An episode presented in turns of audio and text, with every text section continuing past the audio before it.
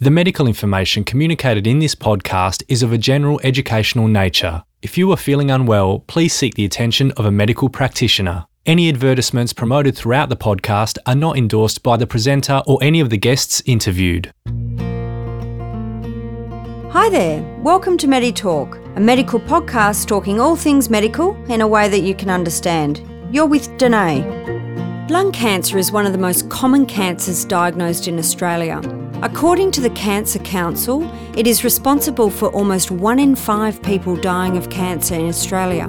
Very sadly, there is often a stigma associated with lung cancer, and people often think that only smokers can suffer this disease and that they often bring it upon themselves. Well, one of the key lessons I learned from this interview is that many people that are diagnosed with lung cancer have never touched a cigarette in their life. To better understand lung cancer, I speak with Dr. Tim Clay, who is a consultant medical oncologist specialising in lung and breast cancer at St John of God Hospital in Subiaco.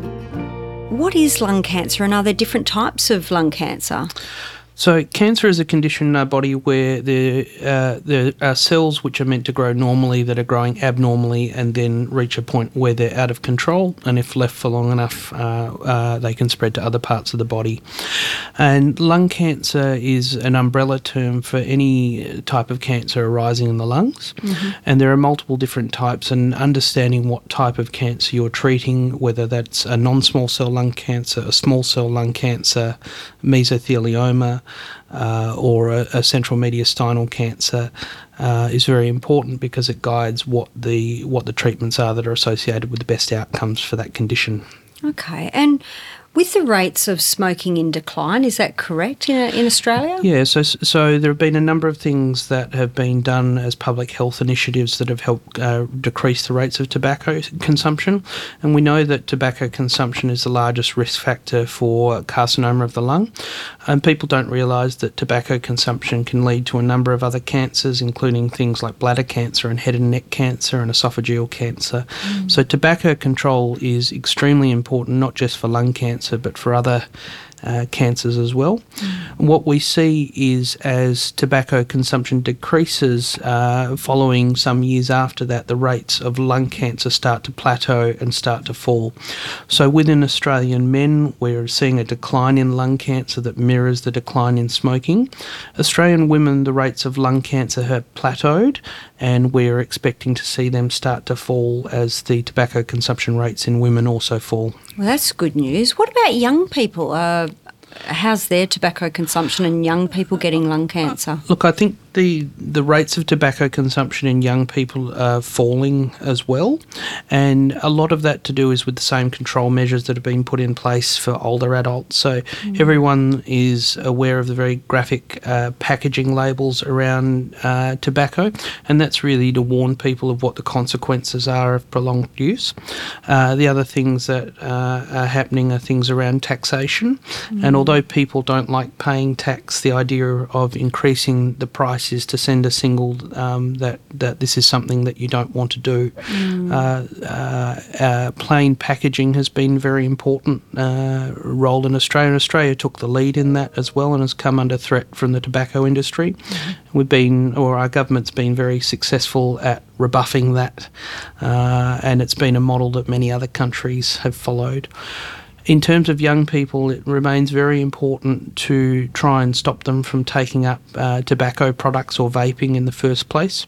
We know that nicotine is an addictive substance, and, and smoking or vaping is a way of getting very high levels of that substance into the blood quickly. Mm. And people who are susceptible to developing addictions to substances, when they when they get that nicotine, they get a, a reward pathway that sets up that the brain tells them that this is something pleasurable. Mm. And it can be very hard to break that cycle, as anyone who's been a long term smoker knows quitting is not an easy thing uh, to do.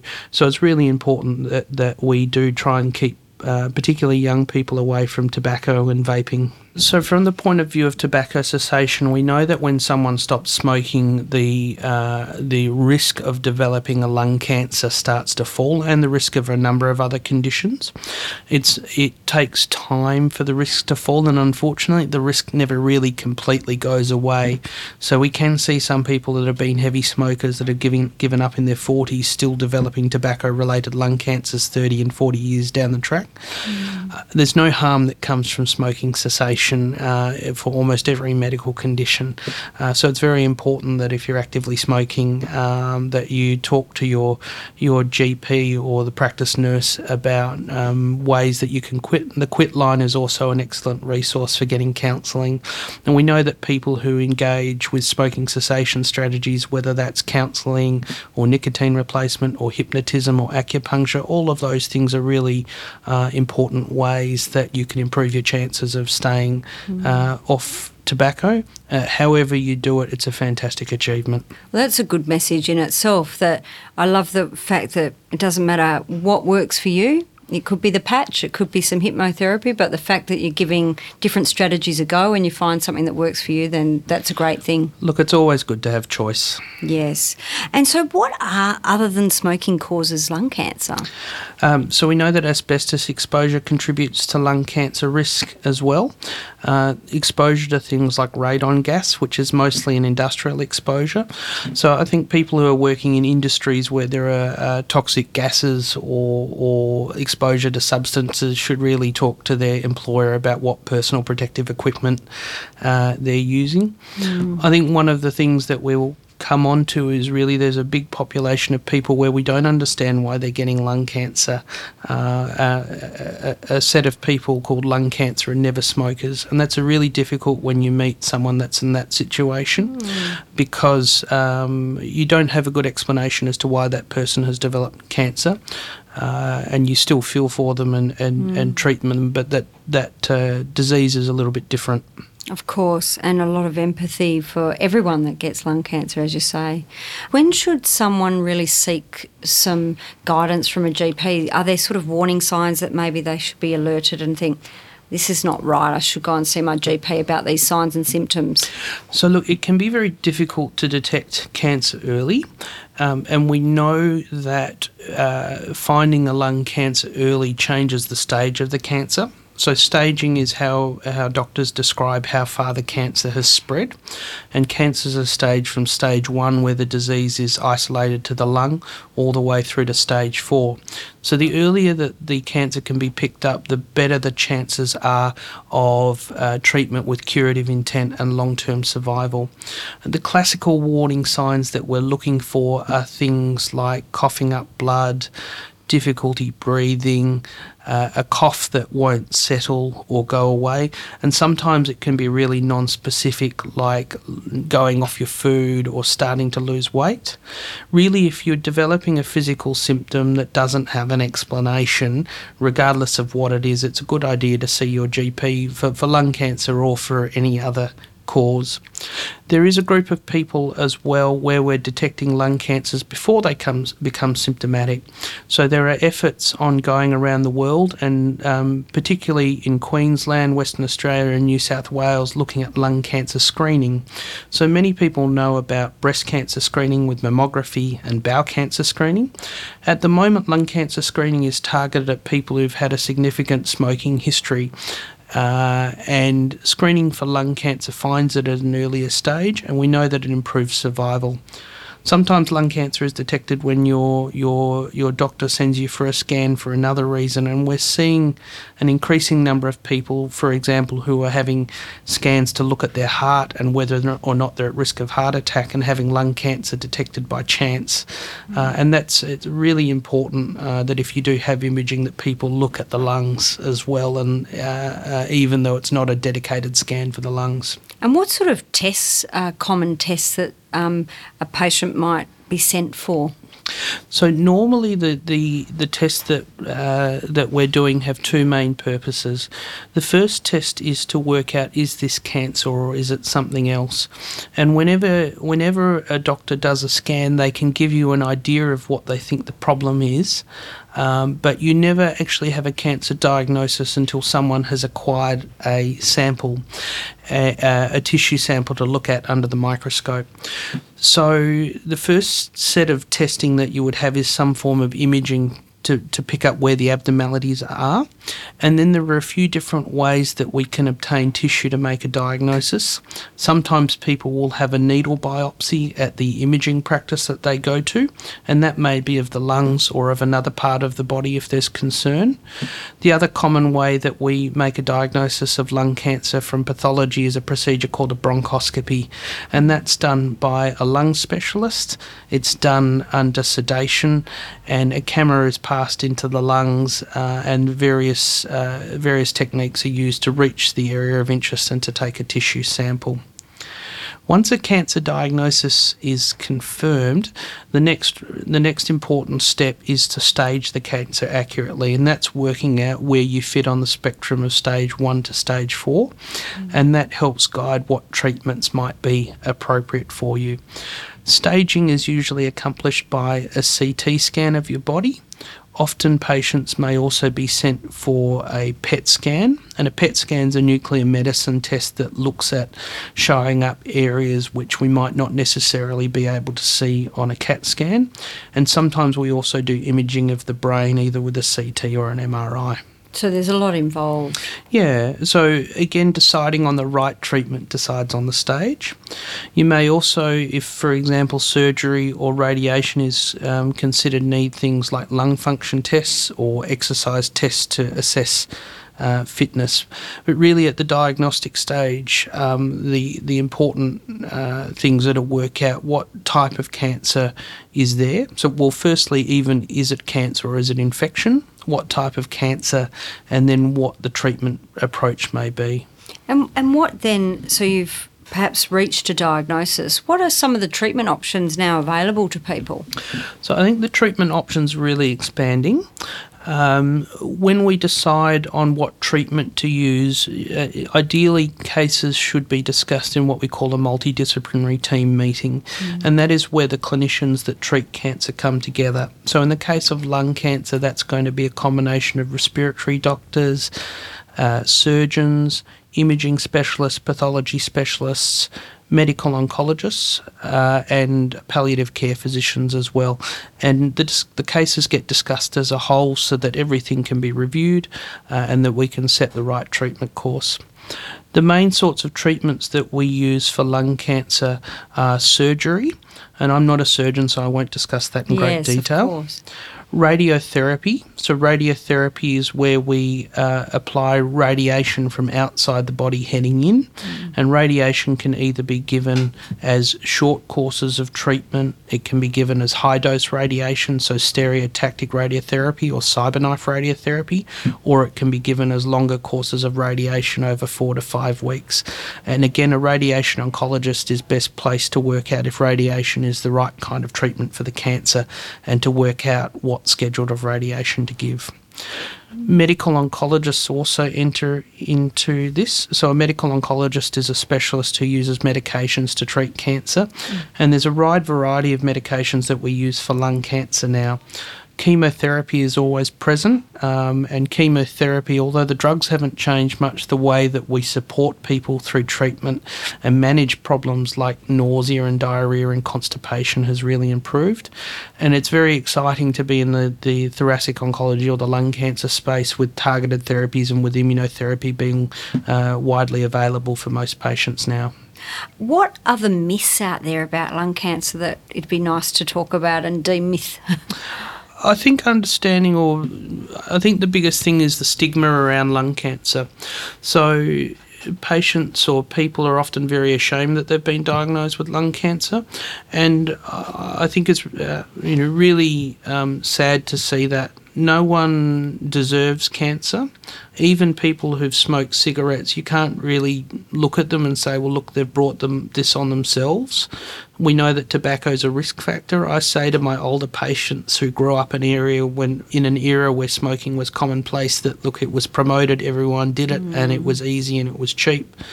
Um, so I think the most important thing around lung cancer is trying to remove the stigma that patients face when they say, "Well, look, this is the diagnosis that I have." I think the other sort of big myths around lung cancer is that it's always a, a, a fatal illness, so or you know it, that that it that it's it's hard to treat. Uh, so the face of who is a lung cancer patient is changing. We're getting more people who are getting diagnosed at early stage and having surgery or radiation with curative intent. We're getting more people that have never touched cigarettes. So um, a large part of my practice is people who've been never smokers who've been diagnosed uh, with lung cancer. Mm. And is it preventable then? I think that the best the best prevention is not to pick up not to pick up tobacco, and, mm. and that's sort of fairly straightforward. Not to get expo- exposed to asbestos. Those would be the biggest things that I would tell people yeah. to avoid. And I suppose if you are in an occupation where you might be exposed to some, I think you were mentioning earlier, um, just go and see whether there's some masks or protective wear. Yeah, if you're in an industry where you're getting exposed to, to dust or, or chemicals, the, the industry should have a plan for how to manage personal protection of, of uh, employees and workers in that situation. What about vaping? What's your thoughts on that? Because some people might think, well, I vape, it's, it's not causing me any harm. Look, I think vaping's a really difficult space. Um, mm. And I think if you look back histor- to use a historical example from tobacco before 1900 carcinoma of the lung was a rare condition and it was it was never seen. And you see a very steep uptick in the rates of cancer of the lung as tobacco is taken up in the early 19th century and a drop off as it as it fades away Vaping and e cigarettes have been promoted as a safer alternative to tobacco smoking, um, and there are a number of different ways that this is done. But one of the ideas behind it is to heat the nicotine without some of the other harmful things that are found in tobacco products. And so, while they may have been demonstrated in some respects to be a safer alternative to tobacco consumption, that doesn't mean they're completely safe. We're seeing um, reports coming, particularly out of the, the, United States, of people, and particularly young people in their 20s, dying of um, uh, rapidly uh, progressive and fatal lung diseases from even short periods of vaping. Um, and I think it will be a terrible situation in 10 or 20 years' time if we look back and say, well, look, we had an example from history of tobacco and we didn't. Um, we didn't heed that, and we, uh, you know, we allowed vaping to flourish, and, and we're now reaping what we've sown. Um, the tobacco industry is using uh, the same tactics in promoting vaping that they did with tobacco back in the day, and they're getting around uh, advertising loopholes in other countries where the advertising's not as safe. So, using bright imaging uh, and young, happy people having fun, mm. and they're using the same psychological tricks and manipulation with advertising vaping and e-cigarettes that they did with tobacco. Um, so I think, as you know, as a society, we need to be very wary uh, of this. Uh, the tobacco industry is a profit-driven industry. Um, they've demonstrated very clearly in the tobacco space that, that they, they're not so bothered about harm to people, and I think we should be very sceptical about uh, vaping and e cigarettes. And I think one of the lessons you taught me um, before we started was that the flavouring, the very thing that you think is the safest part of the e-cigarette is is causing damage. Yeah, so the flavourings in some cases have contributed to some of the lung problems that we uh, are being seen around the world. What are some key messages for those people that could be listening to this podcast? I, I think the key messages that I would say is that for almost everyone with lung cancer, you can be hope, hopeful that your treating team can find an effective treatment for you. There's very few people that are so unwell that they can't have treatment. I think finding someone who has got an interest or is an expert in this space is very important uh, because the the nature and range of treatments for thoracic cancers is very broad now. And a lot of the time, um, it would be terrible to miss out on a treatment because someone didn't look and, and see if it was an option mm. for you. uh, I think the number of clinical trials in this space is also increasing as well. So, trying uh, or asking your specialist whether there is a clinical trial option for you and your type of lung cancer is very important as well. Mm. And it, you were mentioning uh, what's some research that you're aware of that would be worth sharing with everyone? So, look, St John of God um, uh, uh, Oncology and Cancer Medicine has got a very large research portfolio, uh, and I head the, the thoracic uh, oncology section of that. And at the moment, we're researching the use of immunotherapy in two different settings. So, immunotherapy is a new type of treatment that really took off in melanoma first and has very broad application over many tumour types, although not all. Immunotherapy um, tries to turn off a switch in the body that cancer deactivates. And when we use immunotherapy, we're not trying to treat the cancer, we're trying to retrain the immune system to try and attack the cancer for the patient. Uh, so the study that we're involved with takes a drug called pembrolizumab, which is a drug that is available in Australia, is very effective, and adds a second immunotherapy agent to it to see if we can enhance the effectiveness of pembrolizumab without increasing uh, the side effects to patients. Mm. The other major study that we've been involved in recently is a study that looks at using an immunotherapy drug called durvalumab and giving it after someone has had successful surgery and chemotherapy to see if we can imp- improve the rates of cure uh, in patients who've undergone surgery and chemotherapy. Uh, we're always very active in trying to find new research studies to bring to our patients uh, mm. at this centre, and we think it's a real point of advantage of the St John of God Oncology Unit, just how active we are in the in the drugs and therapeutic space. We're also very lucky, uh, both in respiratory medicine and thoracic oncology, to be supported by um, some generous grants from uh, Jack Bendat and the Bendat family. I mean, I think one of my um, one of my favourite examples of a, a, patient who came to me was a lady who was 86 when she got diagnosed with stage four lung cancer, and normally, um, when when I was training back at the start of 2010, stage four lung cancer uh, in a patient of that age would be considered a terminal diagnosis. Uh, and this lady had chemotherapy for a period of time, which she tolerated very well, and it worked. But when we'd reached the point where chemotherapy was um, no longer working for her, she moved on to immunotherapy, and she received a drug called nivolumab and she was on that drug for around a year and a half. Her cancer receded and has remained at bay, and she's now 91, wow. and she has no evidence of um, no evidence of cancer of the lung yeah. anymore. And, and that woman's life has been saved by that treatment and by and that research and by that by that research work that brought that drug to us. Mm. Um, so that's been a really um, you know, an example that's been repeated for lung cancer specialists uh, in many different domains.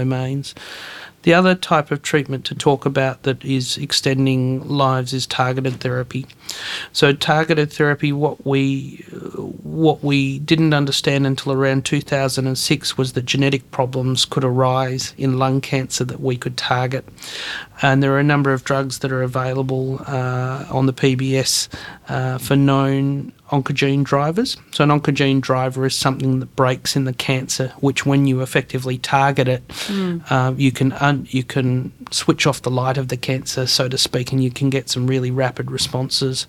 So, all people who who practice thoracic oncology have got patients who are on these targeted therapies uh, and living fairly normal lives. So, another example was a woman who came to see me who was 52, mm. and she uh, had a, a gene fusion called an ALK gene fusion, which we see in about 2 to 3% of lung cancer. And she was a never smoker. And she has been on two targeted therapies and has been under my care now for almost four years. And she has no, no evaluable disease, so there's no cancer to see on her scans. So she's a woman who's lived with stage 4 lung cancer now for four years, completely well and in the community and, and living a life as if nothing was wrong. Wow. And those are really some of the examples that, that um, make being in this space so rewarding and so worthwhile. And what, what would have been some of the symptoms that that started her journey. So, what were some warning signs that she had? So, really, again, she was a never smoker, so there was no reason to think that she should get lung cancer. And she presented with um, difficulty breathing, and she was found to have a fluid collection outside her lungs, so something called a pleural effusion, and a cancer in, in her in her lung, so advanced cancer but low volume. Um, and really, there were no other warning signs for her, so there was no way that she could have gotten to her doctor ahead of time and being diagnosed mm. any earlier. I think the lesson is though that that that by finding the genetic alteration in tumor in her tumor and giving her the right treatment, she's leading a, a normal life at the moment, and um, it's very exciting to be able to see her every two months and to scan her three or four times a year and to say that I know that there was a cancer there, but I can't see it anymore. That is unbelievable. That's fantastic. And are there any things that someone can do for themselves that can perhaps help them if they've been diagnosed so I think the biggest thing, I mean, again, if you're smoking tobacco, it's very important to engage with, with your specialist and your general practitioner and, and try and quit. We've got excellent data that shows that even if you're diagnosed with an advanced lung cancer, if you if you come off cigarettes, you live longer than people who keep smoking after their diagnosis. I, I also say to people that are smoking who've been diagnosed with lung cancer that it's important to set an example for children and grandchildren and younger people as well, uh, because young people mimic the behaviour of those that they look up to. So even if you're living with an advanced cancer, you know, quitting smoking not just for yourself but someone else is really important. Once you get diagnosed with a cancer, we've got very good evidence that people who exercise, whether it's in early stage or advanced stage, do better. They tend to survive longer after they've had a cancer diagnosis and they tend to t- tolerate their treatments uh, better and they improve their cardiovascular health. So I'm very enthusiastic about referring my patients on for structured exercise programs with an exercise physiologist and trying to find someone uh, close to close to home for them. So is it that our lungs can get stronger with exercise? Does it? Are they? I think they like general, to be exercised. I think it's general fitness, you know, improving your cardiovascular fitness. Um, so we see even people that have had operations and had parts of their lungs removed um, can have very good lung function. They do get a bit breathless, but if you get them to, to exercise and you improve their muscle strength and their cardiovascular fitness, they they do they do better and they can feel fairly normal.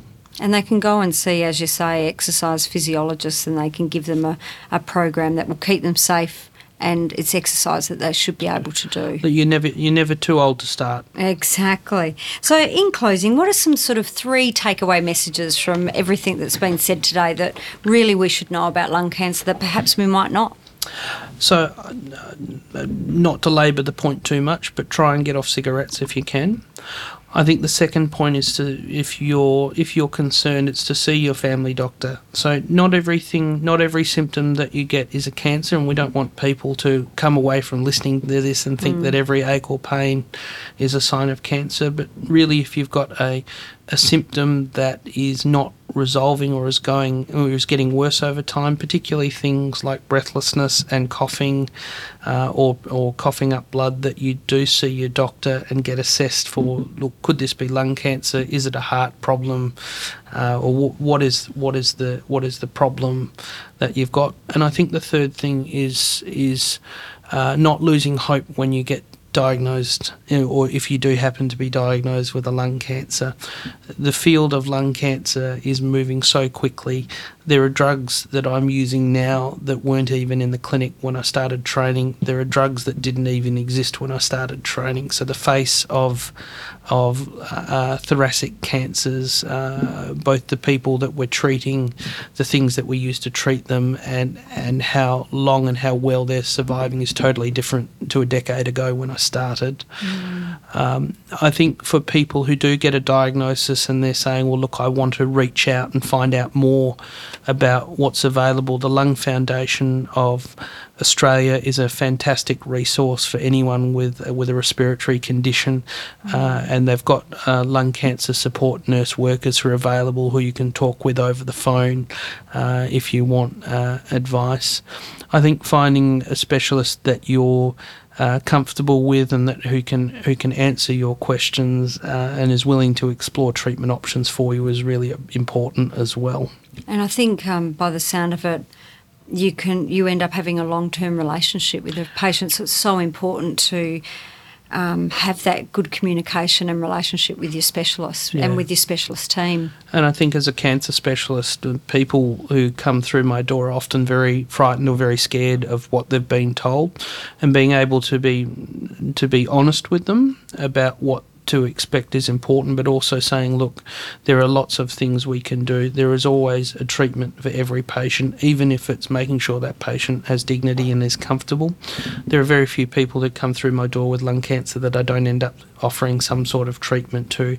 Uh, and I think the, the, the range of things that specialists like me are going to be uh, offering to people as the years go on is only going to become wider. We're looking for treatments that are both more effective at treating the cancer but also less burdensome for our patients. Wonderful. That's so hopeful. So thank you so much for speaking with us today about lung cancer. Thank you, Danae. A big thank you to Dr. Clay for sharing his knowledge with us today on MediTalk. And to learn more about Dr. Clay, visit sjog.org.au. If you feel this podcast episode can help a friend or a family member, please share, as sharing knowledge empowers our lives and the lives of others. If you've enjoyed this podcast, please take a minute to write a quick review on Apple Podcasts. To listen to more episodes of MediTalk, visit meditalk.com.au. And if you have any medical conditions you would like to learn more about, please send me an email via danae at meditalk.com.au. Stay well and thank you for listening.